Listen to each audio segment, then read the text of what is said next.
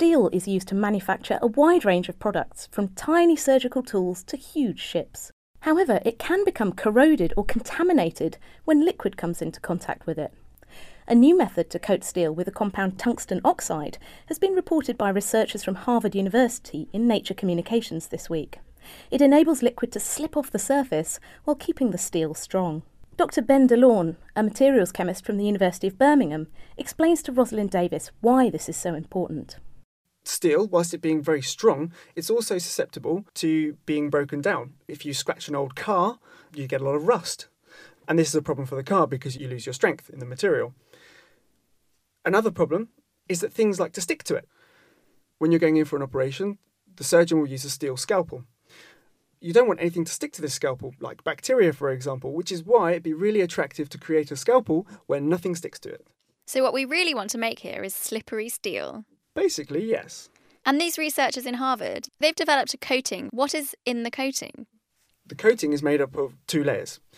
Tungsten oxide layer, which attaches to the steel, and then you have lubricant, which attaches to the tungsten oxide. Normally, this is done in a really smooth, flat layer. The problem with ceramic layers is that they don't like to bend very much, and then they break. If the metal bends, the tungsten oxide layer above will crack. And that's your protective layer gone. Exactly. So that creates a crack, and then anything you don't want to stick can get into that crack and stick. So the researchers have now solved this problem. Yeah, very interestingly, they've developed a material which has lots of cracks. I know, sounds completely counterintuitive, doesn't it? So if you've created these cracks already, then why don't you get damage to the steel directly? The cracks hold the lubricant, but they also allow that layer to move. So how did they create these cracks? Did they make the material as usual and then sort of bash it up a bit?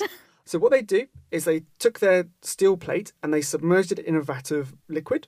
And in that liquid, you had your tungsten oxide particles. They're attracted to the metal when you apply a voltage to it. They find little sites and they stick there. And then eventually they start growing and growing and growing. So what stops the steel in between the islands becoming corroded? So this is where the lubricant becomes very important. The crucial thing is that the cracks are formed before the lubricant layer is applied, so that the cracks can then hold the lubricant. And it's the lubricant which stops things sticking to the metal. The tungsten oxide bonds directly to the steel, which acts as an anchor to hold the lubricant. That means that the lubricant doesn't wash off and go into the environment. How did they test the material? What they did was they used Scotch tape. So effectively you put Scotch tape on the surface and pull it off and see if the layers come apart. So they tried to wax the lubricant off the steel and see whether it would stay stuck? Uh, effectively, yeah. So this, these islands of tungsten oxide were strong enough that they stuck the lubricant to the layer even after waxing? Precisely. Have they tried this in real applications?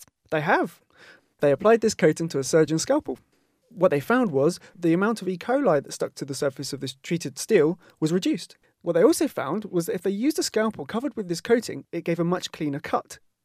Ben de Laune from the University of Birmingham, commenting on research carried out by Harvard University researchers, published this week in Nature Communications.